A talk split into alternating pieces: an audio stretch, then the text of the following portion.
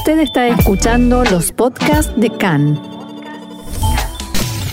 C A N, Radio Nacional de Israel. Domingo, trece de junio, tres del mes de Tamuz, estos son nuestros titulares. En una jornada histórica, la Knéset confirmará hoy a Naftali Bennett como nuevo primer ministro. De todas formas, hasta que se confirme el voto de confianza, el gobierno del cambio pende de un hilo. Hamás no descarta volver a atacar a Israel.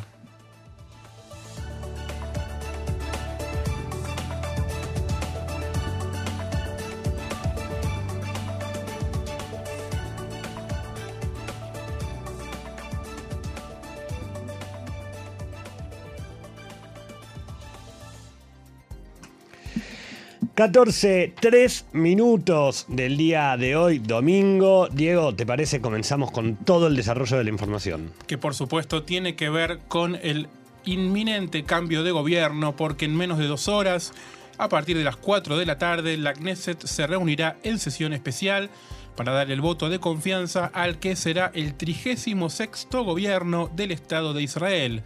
Se espera que el llamado Gobierno del Cambio sea confirmado por sesenta y una de las ciento veinte bancas del Parlamento.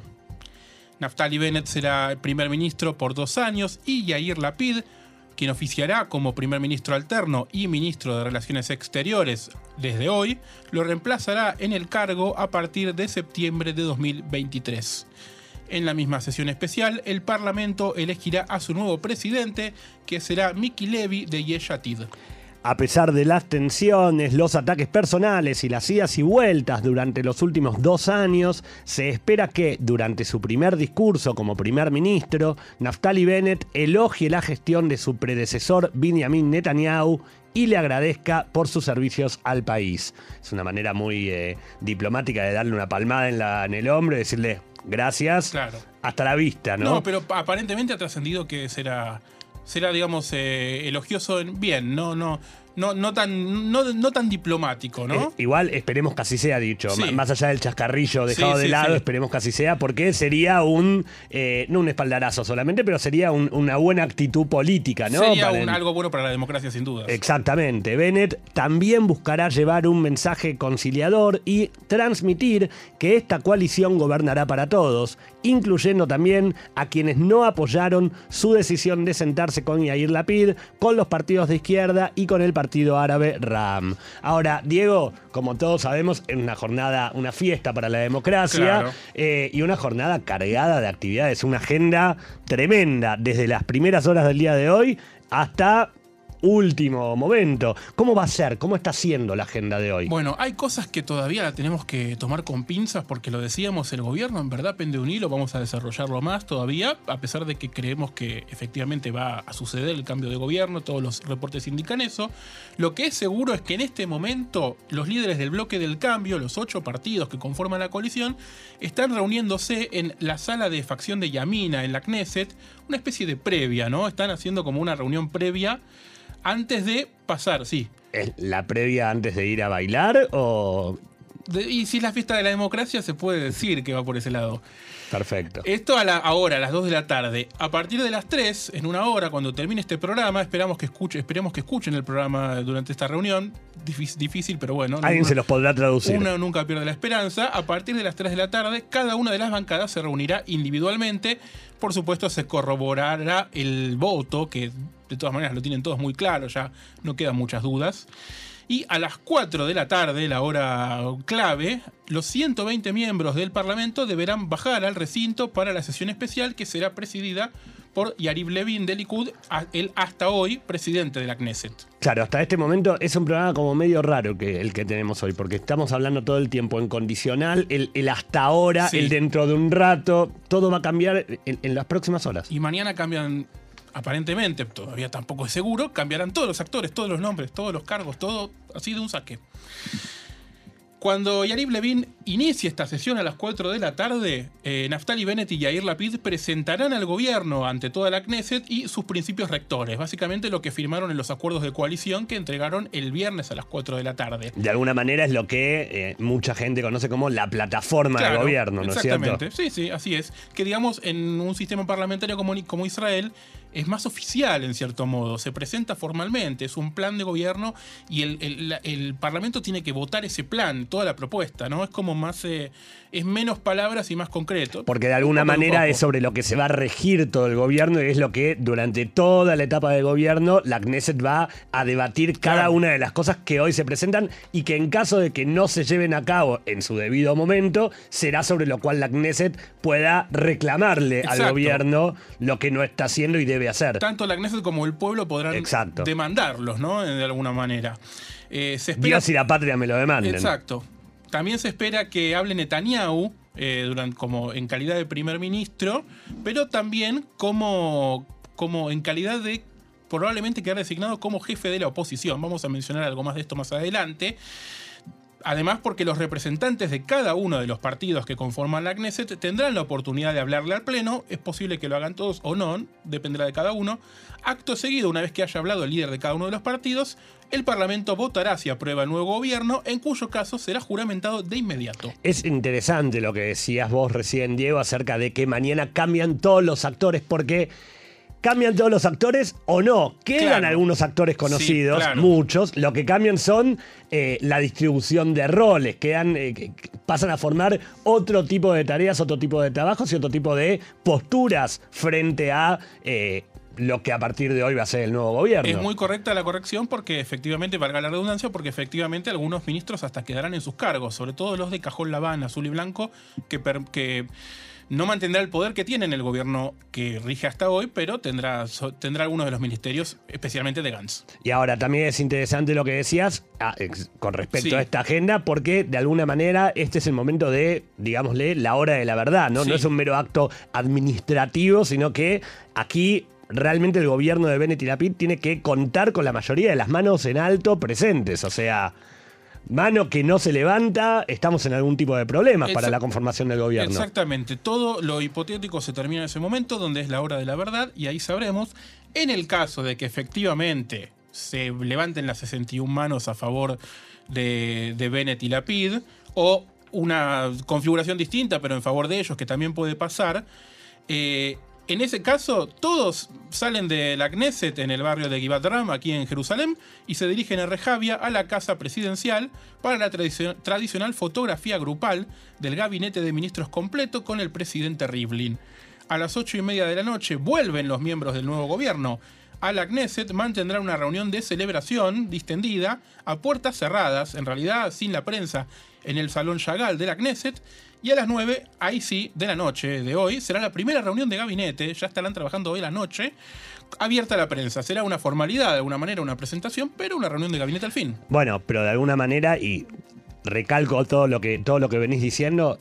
El momento de hoy, esta famosa hora de la verdad, sí. no viene solamente a eh, marcarnos el momento del inicio de, de un nuevo gobierno, sino que viene a, a marcarnos como un cambio de etapa que se inició, bueno, ni que hablar hace dos años con el primer proceso claro. eleccionario, ¿verdad? Pero digo, del cual venimos transitando desde el último diciembre, cuando se cayó la Knesset, cuando se convocó nuevamente elecciones, cuando tuvimos que votar en marzo, cuando Netanyahu no tuvo un, eh, la posibilidad de formar gobierno, cuando tuvo que devolverle el mandato a Rivlin. Digo, muchas cosas se están de alguna manera dejando atrás y tiene que eh, conformarse justamente con esta hora de la verdad, el, muchachos, a partir de ahora, a gobernar. Digo, esto no puede recaer en que dentro de un par de meses llamemos a quintas elecciones. No, claro, eso esto será... tiene que ser el gobierno que dirija al Estado de Israel por los próximos cuatro años por el bien de todo el Estado de Israel. Evitar las quintas elecciones será el gran principio rector del nuevo gobierno, seguramente. Exactamente. Ahora, de alguna manera podemos también decir que ahí empiezan algunos problemas, ¿no es sí. cierto? Porque el gobierno todavía no comenzó y ya empezaron los chispazos que pueden hacerlo tambalear.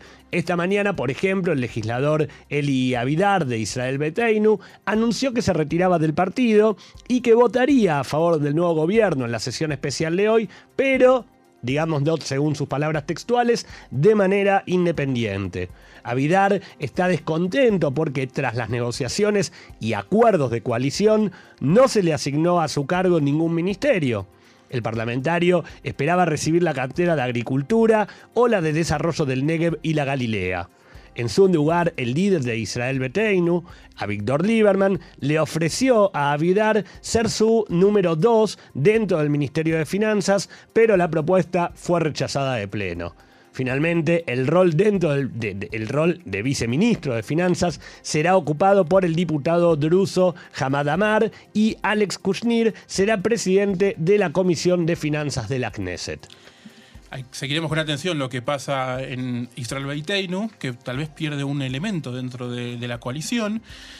También trascendió esta mañana que el miembro de Raam, Said Al-Harumi, amenazó con no votar a favor de la conformación del nuevo gobierno. De acuerdo con los informes, Al-Harumi aduce que lo que le impediría votar a favor tiene que ver con las demoliciones planeadas para este miércoles en las construcciones ilegales en el Negev. Al-Harumi está descontento con los planes del acuerdo de coalición para manejar la construcción ilegal del Negev y pretende que se congelen todas las demoliciones. Al respecto, Khan pudo saber que el jefe del partido, Raam, Mansur Abbas, declaró que todo estará bien y que la votación prevista para las cuatro de la tarde no corre riesgo, y hace instantes nada más el propio Al-Harumi dijo que el gobierno se va a conformar, pero él no dijo si va a votar a favor o en contra. El gobierno se va a conformar. Igual es tan... tan eh...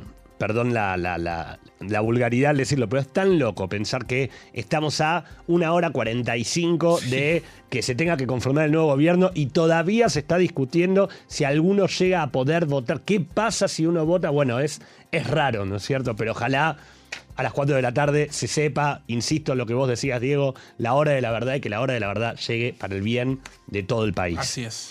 Ahora, en caso de que algo falle esta tarde, quienes podrían acudir, quienes podrían acudir al rescate del gobierno del cambio son dos legisladores árabes de la lista conjunta.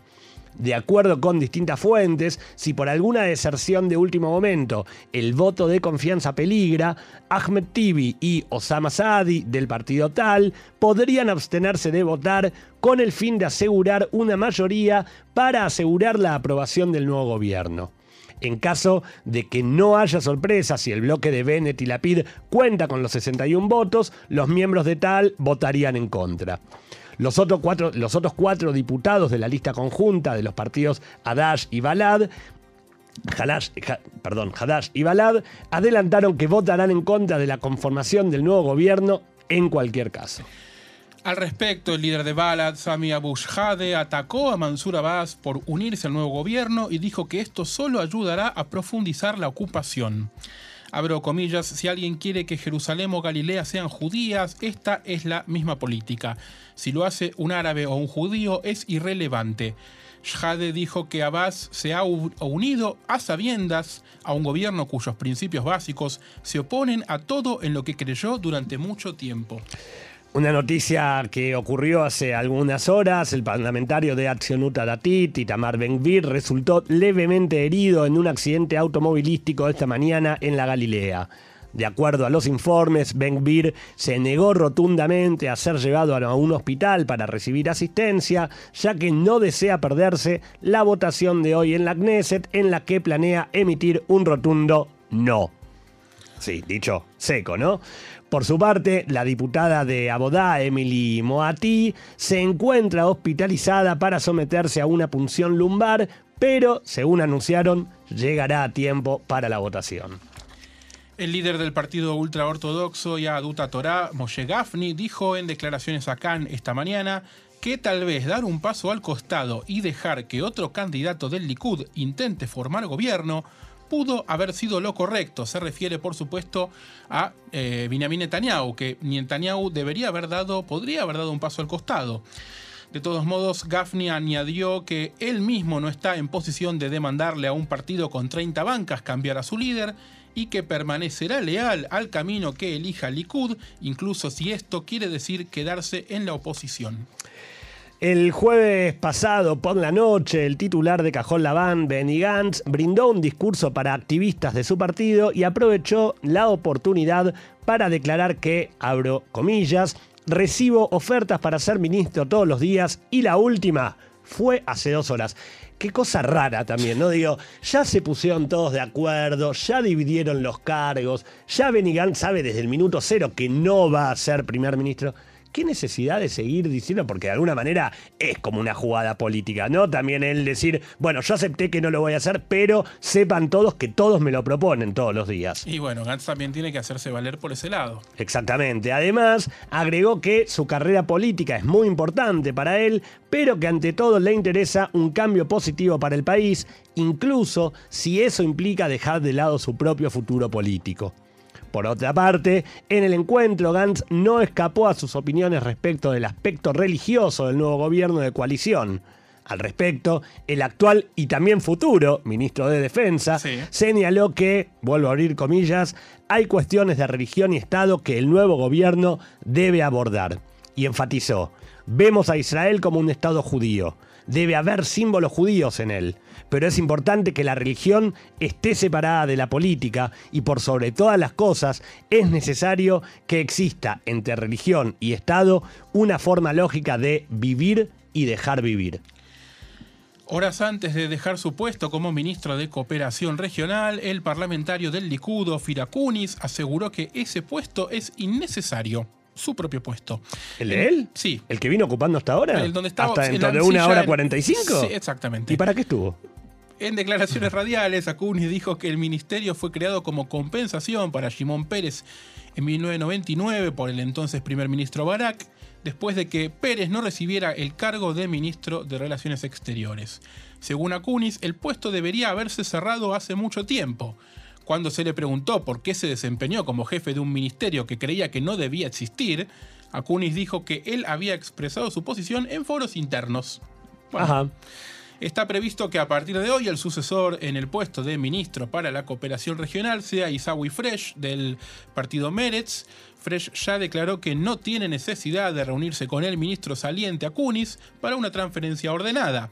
Perdón, Diego, que te interrumpa. Me quedé pensando en los foros internos. Sería tipo el grupo de WhatsApp de todos los ministros. ¿Le habrá dicho en el grupo de, de WhatsApp? Hecho, sí. Chicos, la verdad no sé para qué estuve. De hecho, probablemente sí. Es como cuando vas a una fiesta y no te dan bola a tus amigos y decís, ¿para qué vine y no me quedé en casa viendo una película? Algo así, aparentemente. En su cuenta de Twitter, el próximo ministro de Cooperación Regional, Frej, escribió: tengo entendido que Akunis recordó hoy de repente que ese ministerio que dirigió hasta hoy en realidad es superfluo. Si es así, parece que también será innecesario que nos reunamos, ya que no tiene sentido un traspaso con una persona que dice que su trabajo era innecesario. Y no, la verdad que no, pero bueno. Continuamos entonces. En la mañana de hoy, Musa Abu Marzouk, eh, un alto funcionario de Hamás, declaró que la organización terrorista no descarta volver a atacar a Israel si, en sus palabras, el enemigo continúa realizando sus actividades habituales en Jerusalén y otros lugares. El funcionario señaló que la decisión de atacar todas las ciudades israelíes no ha salido de la mesa de debate en Hamás y que estos están preparados para una nueva guerra. Estas declaraciones llegan precisamente dos días antes de que eh, de la fecha indicada por él todavía, y vamos a aclararlo, todavía, primer ministro Benjamin Netanyahu, para la realización de la postergada Marcha de las Banderas que prevé llevarse a cabo este martes en Jerusalén. Recordemos rápidamente de nuevo que esta marcha había sido suspendida el pasado diez de mayo, cuando en plena jornada de Yom Yerushalayim, del Día de Jerusalén, Hamás atacó Israel, atacó espe- específicamente la ciudad de Jerusalén en lo que fue el comienzo de la operación Guardián de los Muros, y que luego se anunció que la marcha iba a hacerse la semana pasada, el jueves, y que por eh, instancias de Benny Gantz, también de el comisionado de policía Kobi Shabtai y de gran parte del sistema de seguridad de Israel, fue postergada por lo menos para este martes, y que se decidió que el nuevo gobierno sea quien decida si hay cómo va a ser la marcha y por dónde se llevará a cabo. ¿Podemos hablar, más allá de la noticia, podemos hablar de alguna jugada un tanto política de Netanyahu? De no, decir, yo la hago, yo anuncio que la hagan igual, si pasa algo el martes, yo ya no estoy. Claro. Por otro lado, el operativo para el desfile de banderas, iniciado por el partido Atsiunuta Datit y la organización Im Tirtzú, entre otras, será presentado a más tardar mañana al nuevo ministro de Seguridad Interna, Omer Bar-Lev, y si este decidiera no aprobar la marcha, entonces será decisión del Gabinete de Seguridad avanzar con la posible hipotética aprobación. Ayer, Bar-Lev concedió una entrevista a Khan en la que indicó que confía en el pre en el jefe de la policía, Kobi Shabtai, y en los principales agentes que, según sus palabras, aprendieron las lecciones de incidentes anteriores. Mientras tanto, fuentes del Ministerio de Defensa informaron a Cannes que estiman que Hamás no responderá al desfile disparando cohetes, pero que podrían realizar un lanzamiento de globos incendiarios desde Gaza como una forma de ataque. Entonces, de ahora en más, lo único que nos queda es esperar a que, con o sin marcha, no pase nada y, de alguna manera, esta tensa calma que hay en este momento entre Israel y Hamás trate de continuar, ¿no es cierto? Así es. Otro tema, de acuerdo con un extenso artículo publicado ayer por el periódico norteamericano The Washington Post, el primer ministro Benjamin Netanyahu participó en los esfuerzos de la administración Trump y de Arabia Saudita para presionar al rey Abdullah segundo de Jordania. El, último, el fin último era implementar el plan de paz presentado por Trump en marzo de dos mil veinte, conocido como el Acuerdo del Siglo. El informe describe que los esfuerzos desafiaron la posición política interna de Abdullah en los últimos años, que culminaron con la denuncia en abril pasado de un presunto complot para desestabilizar al gobierno jordano. Gran parte de la presión presunta, presuntamente afectaba a Jerusalén, donde Abdullah es reconocido como el custodio del Monte del Templo, de la Mezquita de Al-Aqsa y de otros sitios musulmanes y cristianos en la Ciudad Vieja. Citando a un ciudadano norteamericano cercano al rey Abdullah, el periodista David Ignatius describió que Abdullah sentía que Estados Unidos, Israel y Arabia Saudita estaban tratando de expulsarlo de su función como custodio de los sitios sagrados. El artículo dice que el entonces presidente Trump, Bin Salman y Netanyahu no buscaban derrocar al rey jordano, pero que sus esfuerzos los socavaron y envalentonaron a quienes se le oponían internamente. Un alto funcionario de la C I A dijo que Trump creía que el rey era un obstáculo para el proceso de paz. Cabe destacar que el artículo del Washington Post también señala que el Mossad y el Shin Bet enviaron mensajes privados al rey Abdullah negando el rol israelí en el intento de desestabilizarlo al momento en el que el presunto complot fue expuesto.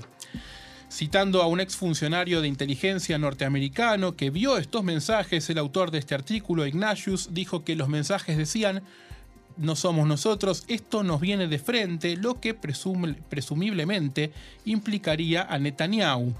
Ignatius también señaló un viaje secreto que el ministro de Defensa Benny Gantz hizo supuestamente a la ciudad de Amán a principios de este año para reunirse con Abdullah, y tras el viaje Gantz habría dicho a sus allegados que Netanyahu es una figura no deseada en Jordania. El periodista norteamericano afirmó que los comentarios subrayaban las preocupaciones entre funcionarios de seguridad israelíes sobre el potencial de inestabilidad en nuestro vecino país de Jordania. Volvemos a cambiar, Diego, el ángulo de la información. Durante el inicio del último fin de semana se desató en Israel una de las peleas menos pensadas. Sí. Resulta que el Ministerio de Salud criticó fuertemente la campaña comercial lanzada por la aerolínea de bandera israelí El Al.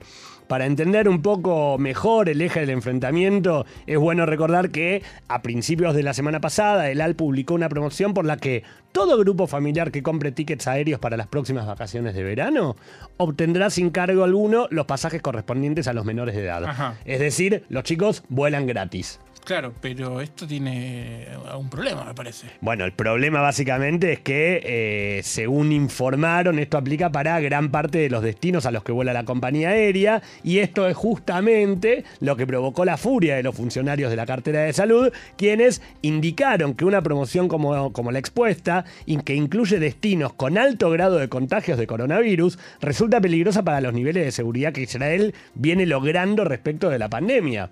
¿No es cierto? Sí, no me boicotees. Claro, venimos trabajando, vacunamos, hicimos los cierres, salimos. El mundo nos está mirando como el único envidia, país sí. que no tiene, con bastante envidia, como el único país que no tiene coronavirus.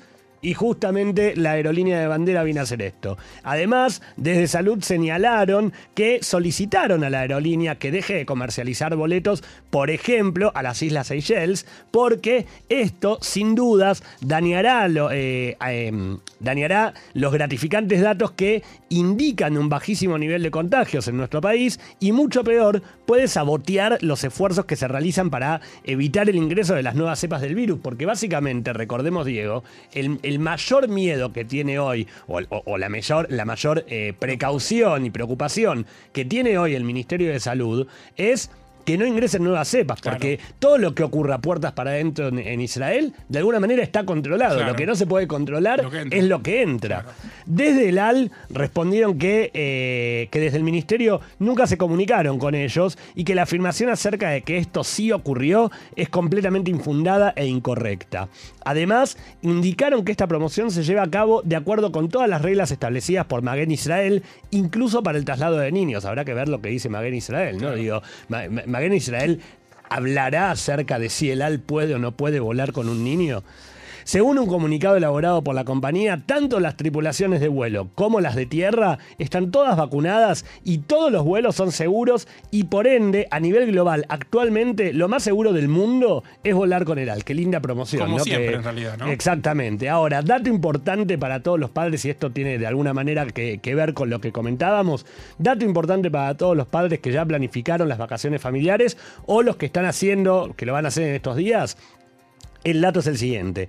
Niño no vacunado que sale del país, cuando regresa debe realizarse un P C R setenta y dos horas antes de regresar, otro P C R en el aeropuerto Ben Gurión y, por sobre todas las cosas, debe cumplir con el aislamiento de diez días una vez reingresado en el país. Por lo cual, señores, y lo digo como padre, evaluemos si conviene irnos del país o no de vacaciones. Así es. Eh, última información. El último viernes se conoció la noticia acerca de un acuerdo según el cual Rusia le proporcionará a Irán un satélite Canopus cinco de fabricación local que, entre otras cosas, está equipado con una cámara de alta resolución. La información divulgada por el diario Washington Post explica que, según indicaron fuentes estadounidenses, esto le permitiría a Irán rastrear objetivos militares en toda la zona del Medio Oriente, incluyendo bases en Israel e Irak, donde se alojan muchos soldados de los Estados Unidos. También se informó que, aunque es un satélite para uso civil, los comandantes de la Guardia Revolucionaria iraní han viajado a Rusia muchas veces en los últimos tres años como parte de las negociaciones para suministrarlo. Además, expertos rusos han volado varias veces a Irán para capacitar a los equipos de tierra para operar el satélite desde una nueva instalación establecida cerca de la ciudad de Karaj, ubicada a unos treinta kilómetros al oeste de la capital, Teherán. Es importante destacar que la noticia se conoció apenas unos días antes de una reunión entre los presidentes Joe Biden y Vladimir Putin, pautada para el próximo dieciséis de junio en Ginebra, mientras todavía continúa en agenda mundial la posible reactivación del acuerdo nuclear entre Estados Unidos, Irán y todas las otras partes que están en el medio negociando que ambos vuelvan. Por su parte, el mismo viernes, en horas de la noche, el presidente Putin indicó que la información acerca de esta posible venta del satélite es basura, intentando así bajar las tensiones y descartar esta situación.